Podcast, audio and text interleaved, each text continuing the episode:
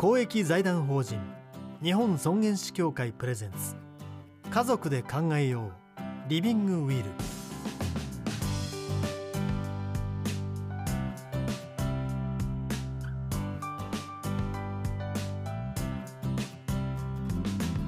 皆さんこんばんは安藤博樹です。今回は5週にわたってリビングウィルを再び学んでいます。今夜のお客様元厚生労働省医政局長で公益財団法人日本尊厳死協会代表理事医師の岩尾総一郎さんです。岩尾さんよろしくお願いいたします。よろしくお願いします。さあこの放送を受けてですね番組や尊厳死協会宛てに数多くのご意見や質問のメールをいただいております。今回のメールは匿名希望の F さんです。リビングウィルは患者さんのどんな権利を守っているのでしょうかまた日本ではなぜ尊厳死が法制化されないのでしょうか、えー、こういう質問をいただきました。岩尾先生いかがでしょうか？はい。まずあのリビングウィルが患者のどんな権利を守っているかということですけれども、はい、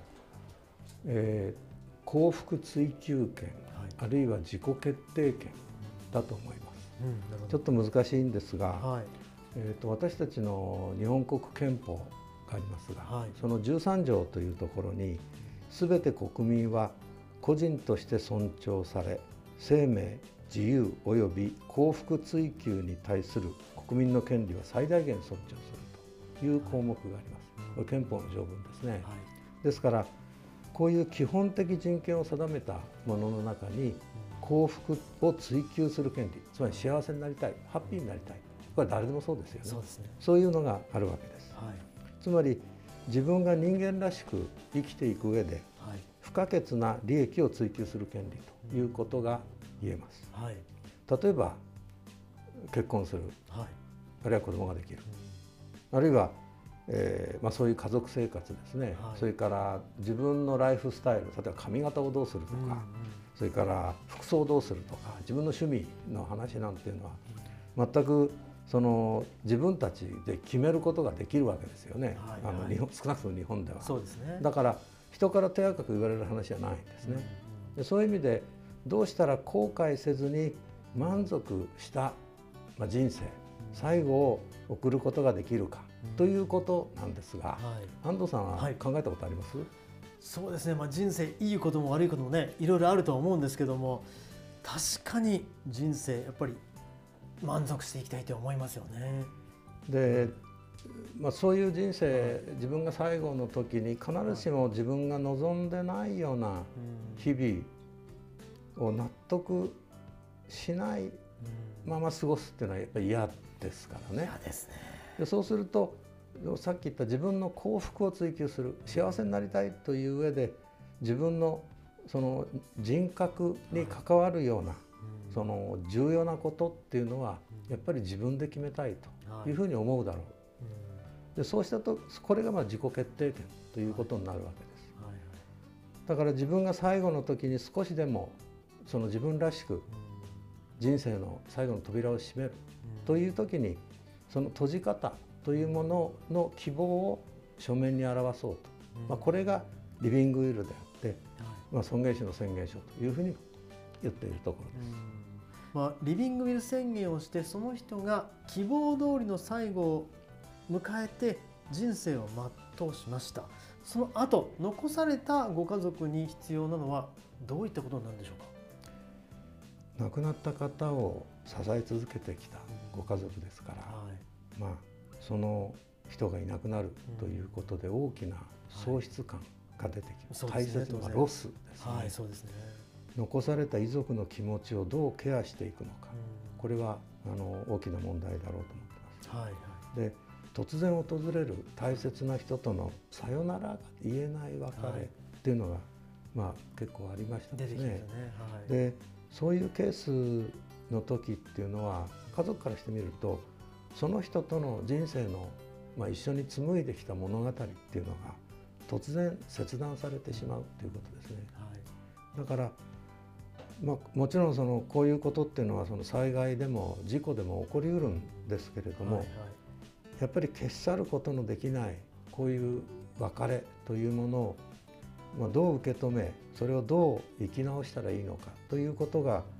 まあ、あの考えなくてはいけないことだろうと。そうですね、で私たち日本尊厳死協会は毎年あの亡くなられたご遺族の方にですね、はい、最後がどのような状況でしたかというアンケートをお願いしております。うんはいはい、で、まあ93%、95%の方が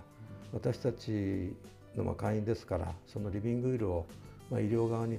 示した時にまあ受け入れてくれたということで、まあ、リビングウィルというものがあの役に立ったというふうには答えていただいてます。はい、でえもちろんそのそういうリビングウィルというのがそのお医者さんに提示してあの分かったということだけではなくて残された家族の悲嘆後悔というものを和らげるものであり、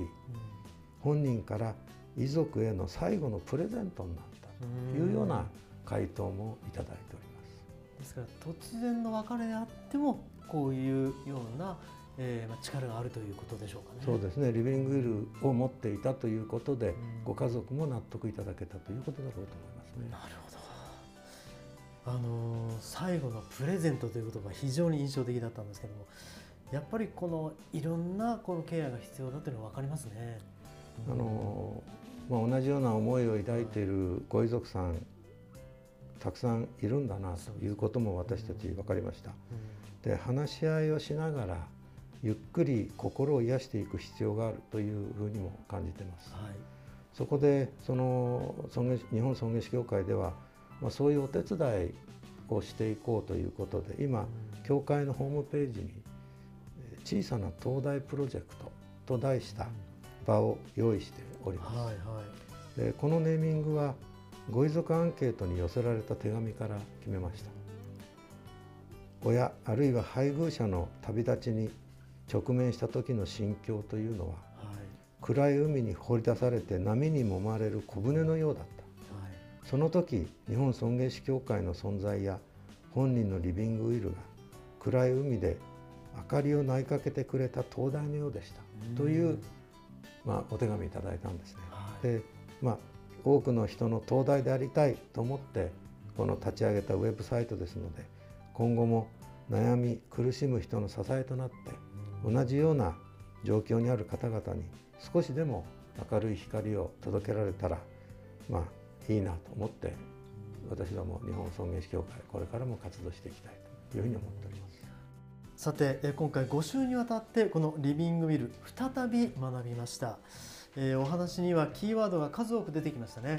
えー、リビングウィル尊厳死そして人生会議の日いい看取りの日。そして残された家族の心、まあ、いろんな言葉がありましたけども、まあ、自分の最後はどんなふうに命の扉を閉めるのか。そして、自分の希望を家族や医師ケアスタッフなどと共有するのか。そしてその大切さ。そして人生会議の日家族とみんなで最後について語ってみる。さて、えー、皆さんもですねリビングウィルについて改めて考えてみてはいかがでしょうか。今日は元厚生労働省医政局長で公益財団法人日本尊厳死協会の代表理事医師の岩尾総一郎さんにリビングウィルと尊厳死についてお話を伺いました、えー、岩尾さんありがとうございました。ありがとうございました。